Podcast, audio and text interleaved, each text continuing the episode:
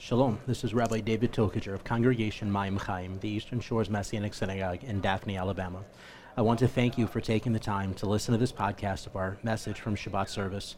We pray it is a blessing to you and that you see the beauty and light of Yeshua Meshichenu, Yeshua, our Messiah, in every word you hear. Amen. Avinu Malchenu, our Father and King, we praise you and thank you for being a gracious and loving God, for being a God who has called us into your loving embrace and has provided atonement and sanctification through the blood of the Lamb that we may be restored in your presence, that we may be able to experience the power and the might of your Ruach HaKodesh, your Holy Spirit, and ultimately that we may be able to dwell with you in your heavenly kingdom for all eternity.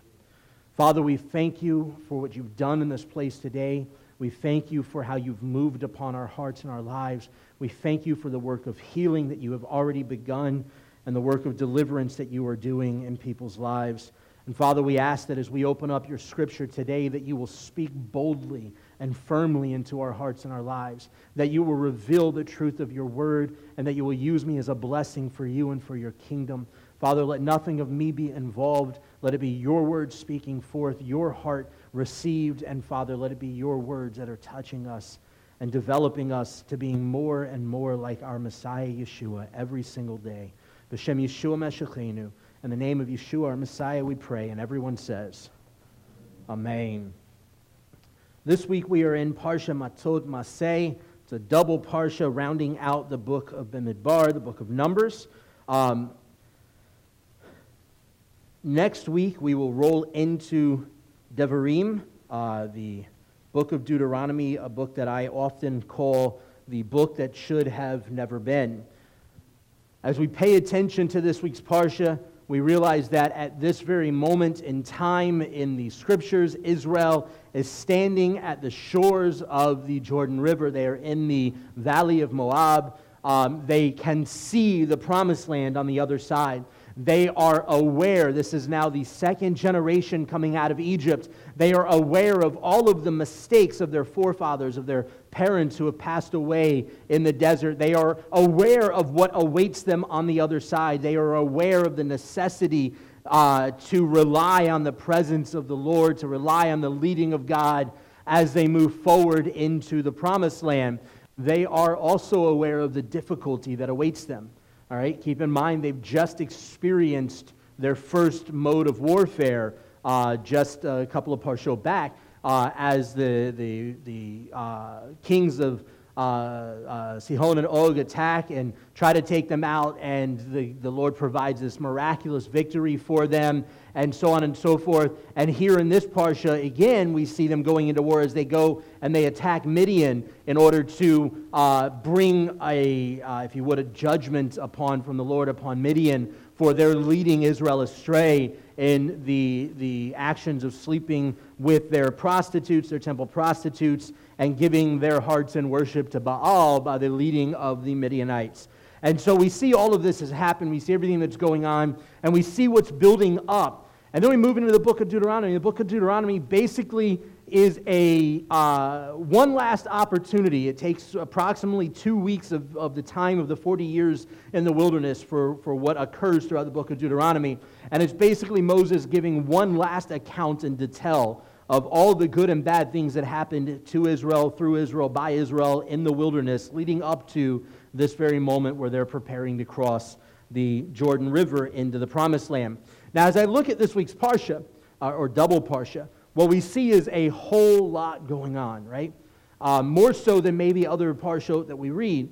There's so much happening, there's so much going on. The end of this Parsha is, in essence, a recounting of the journeys, the stages of Israel. And I want to encourage you on your own to go back and look at that chapter of Numbers, chapter 35 and, and parts of 36, and look at the stages of Israel's journey as they move from uh, Egypt in preparing for the promised land as they move through the wilderness, you'll notice as you look through these that each and every place that they stopped had a very specific lesson the Lord was teaching them.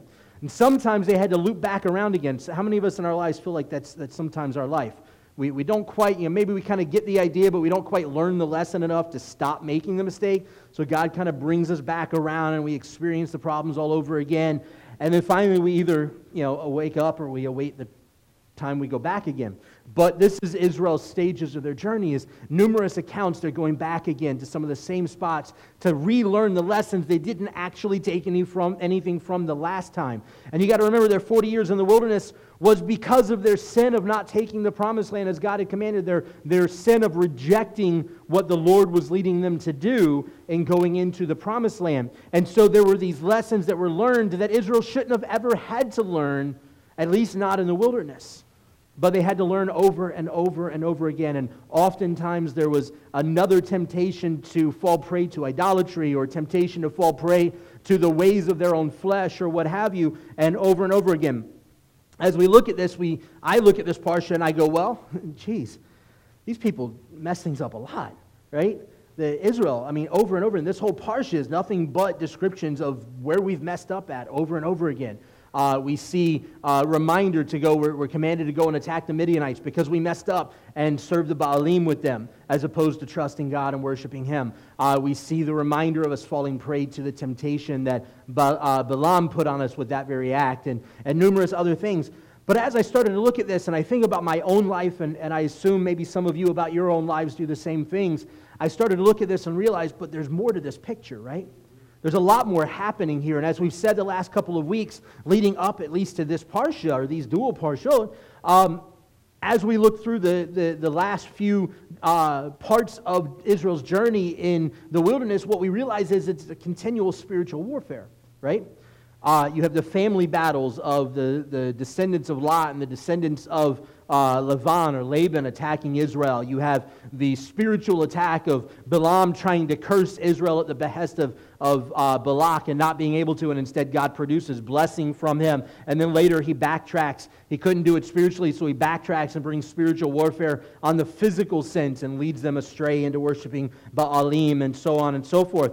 But as I started to think about this, I realized, you know, there's more to this picture and as there's more to this picture, that means there's actually a greater lesson God's trying to teach Israel and ultimately trying to teach you and I. So we're going to jump a little bit ahead of where we normally would look. We're not going to dive right into the Parsha immediately. If you have your scriptures, go ahead and open up to Jeremiah chapter 1.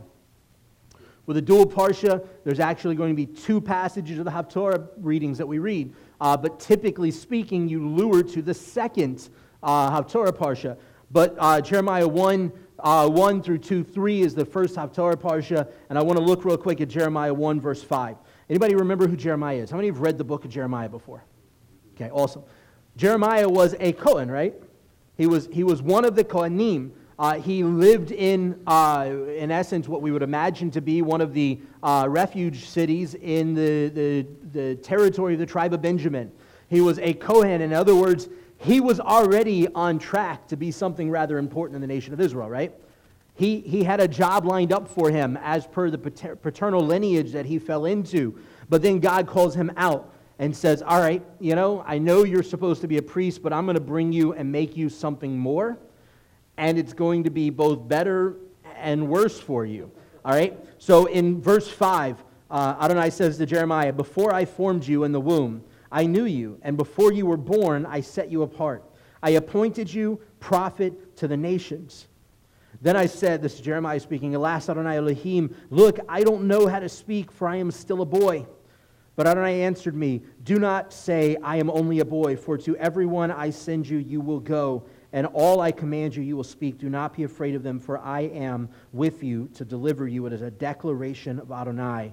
Then Adonai stretched his hand and touched my mouth, and Adonai said to me, Behold, I have put my words in your mouth. See, today I have appointed you over nations and over kingdoms to uproot, to tear down, to destroy, and to overthrow, to, uh, to build and to plant. Moreover, the word of Adonai came to Jeremiah, saying, uh, What do you see? And the almond branches, and so on and so forth. And this vision continues it's powerful here, this image that the Lord gives when he says, I have, before you were formed in the womb, I knew you, or I, I knew of you. And the actual Hebrew word that's used here in that passage where he says, I knew you, the Hebrew word, the root of that word is yada. And yada means to, to know or to ascertain by seeing.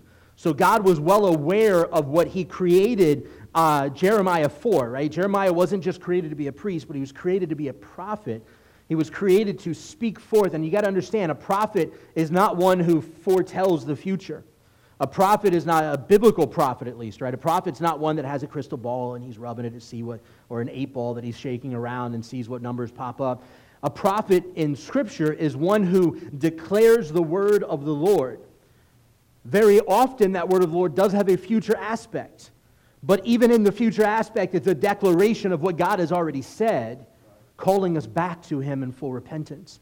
And if you read through the book of Isaiah and Jeremiah, what we see is that these are two prophets that God called out from amidst Israel for the distinct purpose of, of awakening Israel to the troubles that were about to befall them because they chose to walk away from the Lord. Kind of sounds like Israel in the wilderness, right? Israel chose to not go into the promised land. What could have been a year journey became a 40 year journey. What really should have been a three week journey that could have been a year journey became a 40 year journey. What should have been one generation going in ended up being one generation completely lost and the next generation going in. The realities of this is, is God does not call us to, and we see this with Jeremiah, he doesn't call us to, to bring forth what people want to hear, but he calls us to bring forth his word. And his word is there to bring uh, a, a realization of our mistakes, to bring an offense to sin or to our, our flesh so that we get back in line with God. And I love the way it says it. He says, I knew you before you were born and set you apart. I appointed you prophet to the nations. And this is a powerful realization because as we go back to Numbers into this week's Parsha, Numbers 31, we read about the attack on the Midianites. And says, Adonai spoke to Moses, saying, Take vengeance on the Midianites for Bnei Israel. Afterward, you will be gathered to your people. So Moses spoke to the people, saying, Mobilize some of your men for battle. They will go out against the Midianites. Uh, and then going down a little further, verse 6 Moses sent them into battle, 1,000 from each tribe, 12,000 total men, so 1,000 from each tribe. And with them, Phinehas, son of Eleazar, the Cohen, who took with him articles from the sanctuary and trumpets for signaling. They fought Midian just as Adonai had commanded Moses and killed every male. And we go forward to verse 48 says then the officers over the units of the army the commanders over thousands and hundreds came to Moses. They said to them to him your servants have counted the heads of, of the men of war under your command and not one is missing not one is missing. All right? Jeremiah is called out of what is a very important role as a priest he's called forth to speak the word of Adonai. He's called forth to be a prophet, not just to Israel, but to the nations as a whole. And in this, he's called to do something very difficult. This week in the, in the Torah Parsha, we read of Israel being called to go and attack the Midianites for leading them astray. Uh, God told Abraham, Those that bless will be blessed, those that curse you will be cursed, right? So here we go to attack, and the very man that ended the plague that was put upon Israel because of their sin, falling prey to the Baalim, uh, that man, the priest, is the one that's sent out. Now, if you remember, a priest can't actually come in contact with a dead body, right? So he carries all of the artifacts from the temple that are needed for warfare, the trumpets and so on, and the, or the sanctuary, the tabernacle. And the reason that that's so important is because when we go into Joshua, what we realize is, as God commanded through the Torah before, that the priesthood went ahead of Israel and prepared the way because the presence of God was leading them and taking them into battle. And both in this warfare, this, this series situation of war, in the book of Joshua, the Lord fought and prepared the way for Israel. Notice it says Israel sent 12,000 men. They didn't lose a single person, right? When we go in to do what God has asked of us and we go in faithfully with heart, we go in with the kavanah, the intention of the heart, to, to wholly and to devotedly follow the Lord with what He's leading, guess what happens? Things pan out. Things work out the way they're supposed to. So here we see that, that these uh, men of Israel go into battle and the Lord provides a miraculous victory. There's not a single person, not a single soul that is lost in the midst of this battle. Then we go forward to Numbers 33, verse 50. Adonai spoke to Moses along the Jordan and the plains of Moab across Jericho, saying, Speak to Bnei Israel and say to them, When you cross the Jordan into the land of Canaan, skipping to verse 53, you will take possession of the land, so you will settle in it, because I have given it to you to possess, skipping to verse 55. But if you do not drive out all the inhabitants of the land from before you, whoever you allow to remain will become the, to you barbs in your eyes and thorns in your sides. They will give you trouble in the land in which you are will be living, then what I have intended to do them, to them, I will do to you. Now, these words are ominous to Israel.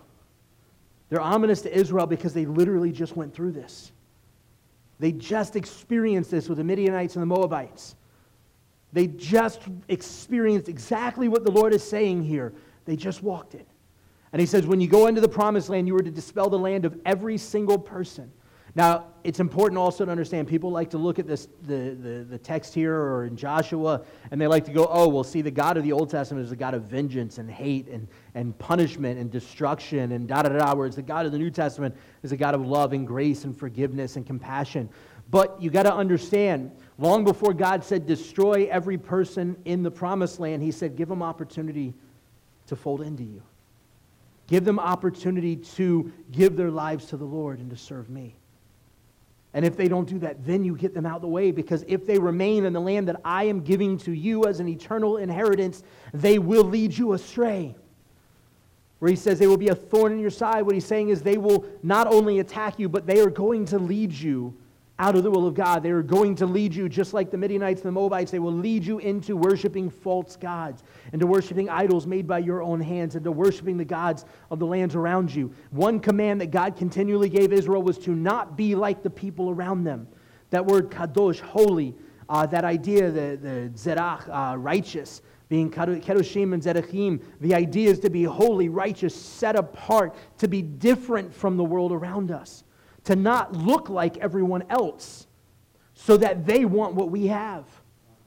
And so this, this continual reminder to Israel is going on. And then we read about the stages of their journey. And throughout the stages of the journey, sometimes they gave, lay, gave way to, to temptation and they were led into sin or they were led into idolatry or they led into whatever else in their journey. And God's reminding them here in this Parsha of their mistakes and of the lessons they were supposed to have learned and of the lessons they learned over the path and the lessons they need to remember as they go into the promised land. And then we go to Jeremiah, and Jeremiah, God calls him out from the priesthood. Uh, you remember the priests go before Israel in battle and in warfare. The priests go before Israel in their journeys as the Lord is leading them, right? Well, Jeremiah is a priest. So it's by no surprise that God's calling this priest out, not only as a prophet, but to go before the people, to go in front of the people with the presence of the Lord and to speak forth his words. And the words of Jeremiah over and over again are the Lord is going to bring destruction. He is going to tear this place down. He is going to rid the land of Israel. Just like Isaiah, though, he continually re- re- reminded them if you just repent, if you just make teshuvah, if you just return to the Lord, he will stay this punishment. And so Jeremiah is called forth. And the thing that I find so interesting about the, the, the passage we read from Jeremiah 1 is that the Lord tells Jeremiah, I, before I formed you in the womb, I knew you. And that idea, the Hebrew word there, uh, came from that concept of not just a physical knowing, but of an ascertaining through, ascertaining through seeing what was going on. So the Lord knew what he created Jeremiah to do, and he saw Jeremiah's life and saw that he was going to be faithful. And he, and he led, them, led him down this path. And he says, Before you were born, I set you apart to appoint you uh, a prophet to the nations. See, Israel knew, is, uh, God knew Israel. All right? He set them apart for a distinct purpose. And I've said this over and over again. The only reason Israel existed as God's chosen people wasn't because we were so great, because we see over and over again in Scripture, we were quite the opposite of so great. Right?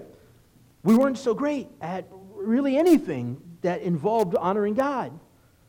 But God called us out anyways, and He called us for a very distinct purpose to be a light to the nations. We were to be set apart, righteous, and holy so that the nations would see us and want what we have. They would want our relationship with God. They would want to know the God of Abraham, Isaac, and Jacob because of what they see in us. But Israel failed at this. Instead, Israel over and over again looked at the nations and wanted what the nations have. You remember in, in Samuel, we asked for a king. Why? So that we can be like all of the other nations around us. What did God specifically not want us to be? Like anyone else around us. And so, just like Jeremiah, where God said, Before you were formed in the womb, I knew you, and I called you out to be a prophet to the nations. These are the call, this is the calling of Israel. Before he knew us, he called us, or before he uh, formed us in the womb, he knew us, and he called us to be a prophet, a light to the nations. And as we journey through this week's uh, Torah Parsha, what we see is that God is reminding Israel over and over again of the importance of their role to be a light to the nations. And then he calls Jeremiah out sometime later and says, I need you to go and to be a prophet to the nations, but particularly you're going to speak to Israel. Notice he speaks to Israel, right? He's a prophet to the nations, but he speaks to Israel. And the reason he's speaking to Israel is because he's trying to bring them back to serving God like they're supposed to so they can be a light to the nations. And this is a powerful realization because it's not just Israel, it's not just Jeremiah, it's you and I. I look back at the mistakes in my life. I look back at the, the, the places in my life that I've messed up in over and over again, the places where I very, uh, at the very least, were, were completely out of God's will. Over and over again. Uh, the Lord called me at a very young age to be a rabbi, and for a long time I ran from it, mostly because I looked at what uh, people did to my dad as a rabbi, and, and I didn't want a part of that. Because, I mean, let's be honest, the worst part about ministry is the people, right? Um, and so I didn't want anything to do with that. Don't be offended, I love you all. Um, but I didn't want anything to do with that. And for the longest time, I ran from it. And, and, and I can tell you from a very young age, I've known what God called me to do. I didn't like the idea. I ran from it. I didn't want anything to do with it at all. I didn't want to go near it for nothing. And I made a lot of mistakes in my life trying to do what I wanted to do as opposed to relying on the Lord. I tried to go in the Marine Corps. It was the only job I ever wanted. I tried three different times to go in the Marine Corps, and God provided miraculous door shuts in my face. I mean, literally doors slamming in my face. Uh, in ways that shouldn't have. Uh, the last time I tried to go in, uh, everything was squared away. I was supposed. I went to MEPS to go do height and weight check and and uh, physical and all this. I fell a urinalysis. Never in my life have I taken drugs. I fell a urinalysis because of diuretics that my recruiter told the trainer they had me working with to give me to help me lose a couple of last pounds of water weight before I went to MEPS.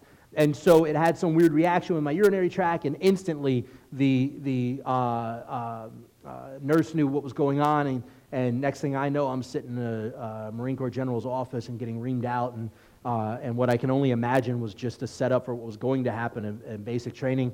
Um, and, uh, and they told me, okay, well, you can't go in this time because this is this is something we're not okay with. We don't like this. It's against our regulations. But you've got to wait two weeks. We'll set, schedule you to come back. All you have to do is, is redo your height and weight check uh, and your urinalysis. And as long as that's all clear, we'll send you straight out to MEPS next, or straight out to basic next week. And I was like, all right, cool. So we schedule everything out. And, and I'm telling you, I was still going and training, uh, working with my recruiter and all this. And I'm on my way home one morning from the recruiter, and, and it's like God slaps me in the back of the head. Um, anybody had one of those moments? I mean, it was like God just slapped me in the back of the head and said, This is not what I've created you and called you to do. And I believe He told me that He shut the last door. If I tried again, He was going to let me have my way and deal with the consequences. And I can tell you right now what I was wanting to go in the Marine Corps for. Danielle and I had just been married for about six months at this point, and I can tell you that I would have not seen her for the better part of two years and that's before I ever get shipped out to any sort of duty station. Um, and so, for the better part of two years, she would have seen me. Uh, I wouldn't have seen her, and odds are um, we likely wouldn't have wouldn't be together today. Um, I know, had I gone in the Marine Corps, I likely would not be walking with the Lord today. Not because the Marines are going to make me not be a believer, but um, I, I, know that I would have uh, would have been doing God knows what. And uh, and finally, on that, when I felt what felt like a slap in the back of the head. And the Lord was speaking to me, and, and I said, All right, well, I just give it to you. I don't want to do this. I don't want to be a rabbi, but this is what you've called me to do.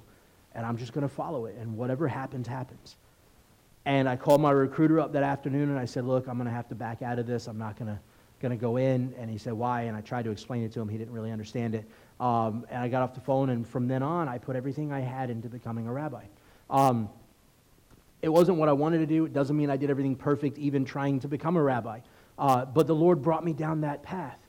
And, and what I realize as I look through this Parsha is that each of us in our own lives, these are, we, we all have similar stories. I mean, we may have end up in different places, we may have different callings, we all have similar stories, right? The Lord is taking us down a particular path. He tells you, before I uh, created you in the womb, before I formed you in the womb, I knew you, and I had a plan for you and I have a purpose for you, and I have a direction for you, and I have a calling for you, and I have something I want you to do that you are specifically talented and gifted for that nobody else can do like I've created you to do. And a lot of times we, just like Israel, run from that calling. And we don't want anything to do. We want to get away from it. Uh, and we may fall prey to something over here, and then eventually we may come over here and mess up. And, and God's going to bring us back around, and we'll get on the right track, and then we're going to fail, and we're going to go off again. But God continually reminds us that He's created us for a purpose, that He's called us for a purpose and a reason. We go to James, this week's uh, Shah passage, uh, James verse, uh, chapter 4, verse 1 says, Where do quarrels and conflicts among you come? Didn't they come from this, namely your passions that battle within your body parts? You crave and have not. You murder and you envy, yet you cannot get it. You fight and you wage war. You do not have because you do not ask. You ask and you do not receive because you ask with the wrong motives, so you may spend it on your passions. You adulteresses. Notice over and over again when we are, are walking astray from the Lord, He calls us adulteresses, right? Not because we're necessarily falling prey to sexual sin, but because anything we do that's serving something other than God is adultery to our first husband. Don't you know the, that friendship with the world is enmity with God? Therefore, whoever wishes to be a friend of the world makes himself an enemy of God. Or do you think that in vain, the scriptures say, he yearns jealously over the Spirit which he made to dwell in us, but he gives us greater grace. Therefore, it says, God opposes the proud, but gives grace to the humble. Therefore, submit to God, but resist the devil, and he will flee from you. Notice that. Submit to God, resist the devil, and he will flee from, from you. You know, when somebody attacks you, somebody comes after you and they're trying to fight you. I think back to, to middle school, high school, whatever. Somebody's trying to fight you. If you won't fight them, it doesn't matter who's watching, they're not going to try and throw a punch because they're going to look like an idiot, right? It's just not going to work out. Now, today, that may not be the same case. Today, people are going to run behind you and stab you in the back just because they can and scream. Never mind. Um, not going to go into that. But uh, there was apparently just a knifing attack in, in Belgium this morning and, uh, and the guy doing it was screaming some words in Arabic that I won't repeat. But um, the reality is, is, is the enemy is just like that. If we just don't give in, eventually he's going to kind of back off. And he, he may not back off forever. He may try to re strategize, but he's going to back off. But every time we give in to the enemy, I guarantee he's going to lead us astray. If we give in to the temptation of the enemy, he's going to lead us astray from what God has called us for. Because he has, before he formed you in the womb, he saw you and he created you for a distinct purpose. And if you're not walking in that path on that distinct purpose trail, you're off the trail doing what the enemy is leading you to do, which is not fulfilling what God has created you for. It says, Draw near to God, and he will draw near to you. Cleanse your hands, you sinners, and purify your hearts, you double minded. Lament and mourn and weep. Let your laughter be turned into mourning, and your joy into gloom. Humble yourselves in the sight of Adonai, and he shall lift you up. Israel, over and over again, messed up. As a matter of fact, today we still over and over again mess up. Israel refused to open their eyes to the truth of Yeshua's Messiah. God is still calling Israel back into himself. For 2,000 years now, God has been calling Israel back to himself. He's been calling the Jewish people back, and little by little they've come. But now we're at a point where, by masses, and droves, Jewish people are coming to faith. We're finally starting to see Israel, the, the Jewish people, open their hearts to this calling from Isaiah and Jeremiah to return back to God. You and I have the same calling. You and I have this same propensity to mess up. You and I have the same possibility to be led astray by the enemy. But what the Lord is saying is if we merely trust in Him, if we walk with Him, if we stay close to Him, we allow Him, just like Israel going into the promised land, we allow Him to fight the battles for us, to prepare the way for us. All we have to do is walk. It's an easy journey when we rely on Him. That doesn't mean there won't be outside persecution. That doesn't mean there won't be attacks. It doesn't mean our family won't give us crap.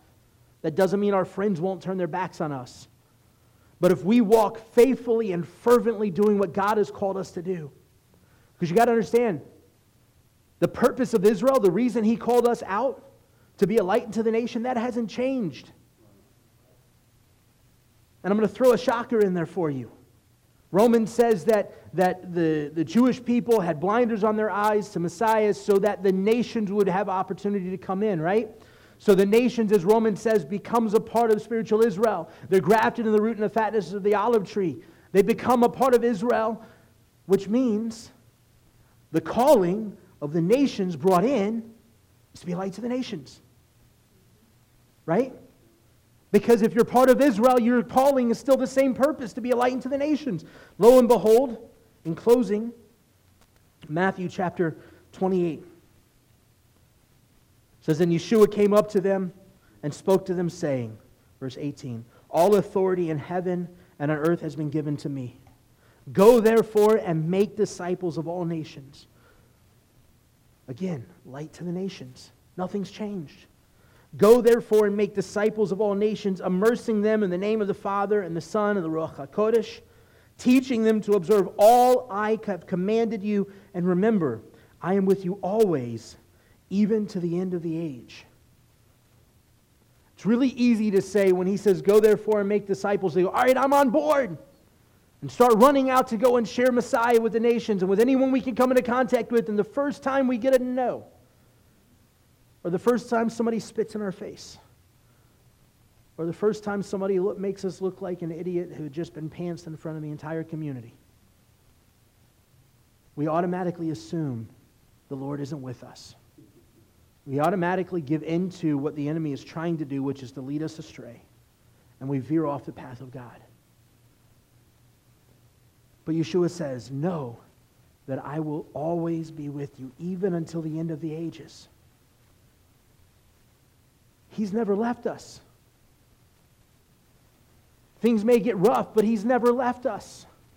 He is still the same God that led Israel through the wilderness by the leading of the Shekhinah, the divine glory of God, that led Israel into the promised land by the leading of the Shekhinah, the divine glory of God, that led Israel into battle as they took the promised land by the leading of the Shekhinah, the divine glory of God. That divine glory of God has never left you or I.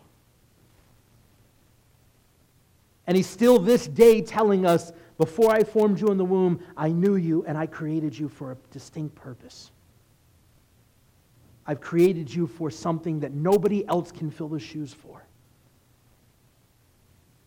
The question is are we going to boldly take that challenge? To trust the Lord and to know that He is with us and that He will never leave us or forsake us?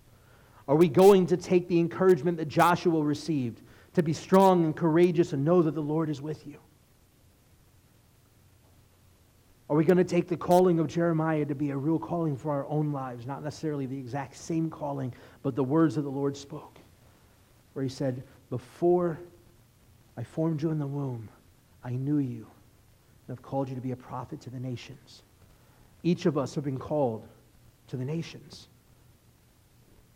That's a command given to every single follower of Yeshua.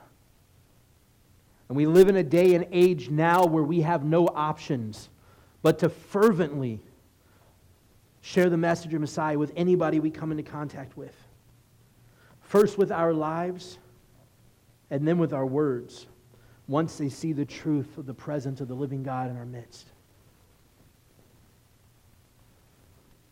We live in a day where hours, weeks, months are running short. We live in a how many of you just on a, any given day just absolutely feel like there's not enough hours in the day. And I'm not just talking about trying to get work done, trying to get your yard taken care of, trying to get the trash out, trying to take care of your kids. I mean, just in general, the day is over and you realize you had about 30,000 things left to do. There just wasn't enough time.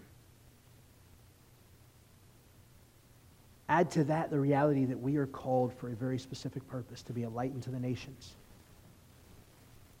and that time that we're wasting, that time that we're throwing away.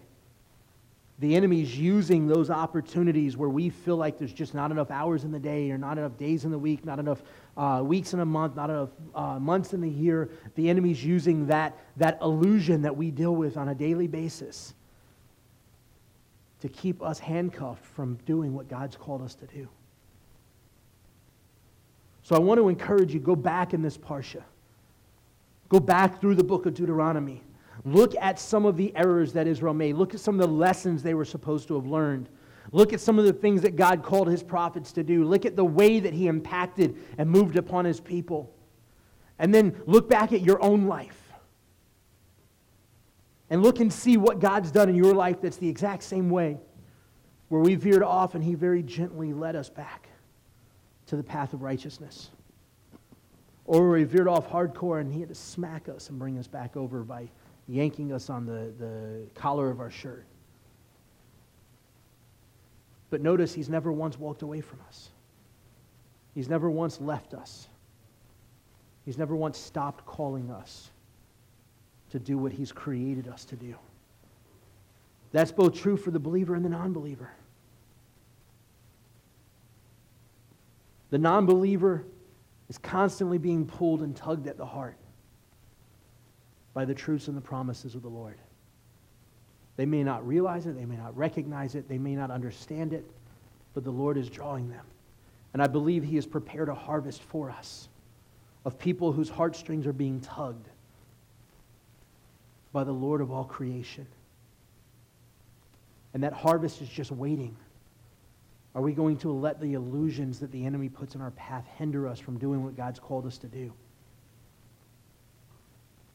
Are we going to keep falling prey to temptation and sin? Or are we going to walk fervently with the Lord, knowing that He's created us for a purpose that nobody else can fill? Are we going to share the truth of Messiah with anyone and everyone who will take the time to listen?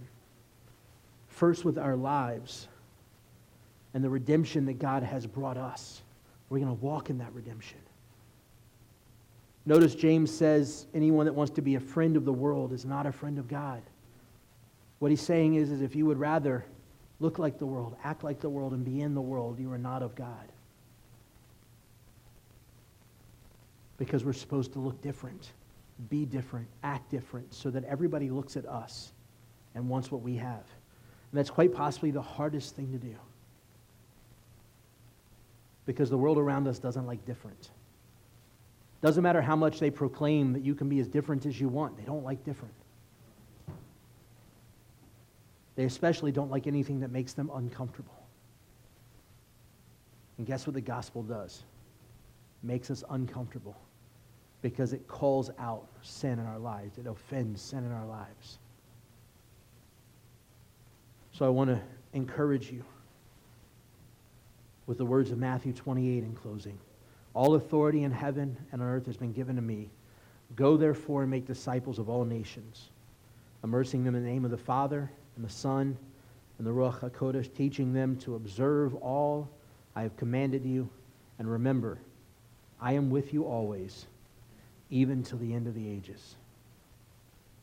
The Lord will not leave us or forsake us, especially as we walk on the path of his calling and walk in his righteousness. Avrachamim, Father of mercies, we worship you, we love you, we adore you. And Father, we thank you for being a God who has called us to do great things with fear and trembling before our Lord, who has called us to be humble so that you can work boldly through us. We thank you for being a God who has created us for distinct and individual purposes, for the greater unity and the good of your kingdom, of your body, of your bride. That each of us are a various part of the same body some arms, some legs, some eyes, some ears, some mouths. But we work together so that many may come to find the truth of Messiah Yeshua and the eternal life awaiting us in the presence of our heavenly King and Father. Abba, we thank you for calling us from the world that we live in to be tzedachim, to be righteous ones, to be kedoshim, to be holy ones, to be an image of Yeshua in the world around us. And Father, we boldly desire to walk in your ways and to trust that you are with us. We desire to be strong and courageous and know that you go before us. And Father, we're hungry for seeing you use us for your purposes, for your will, and for your kingdom. B'Shem Yeshua Meshachinu. In the name of Yeshua, our Messiah, we pray. And everyone says, Amen.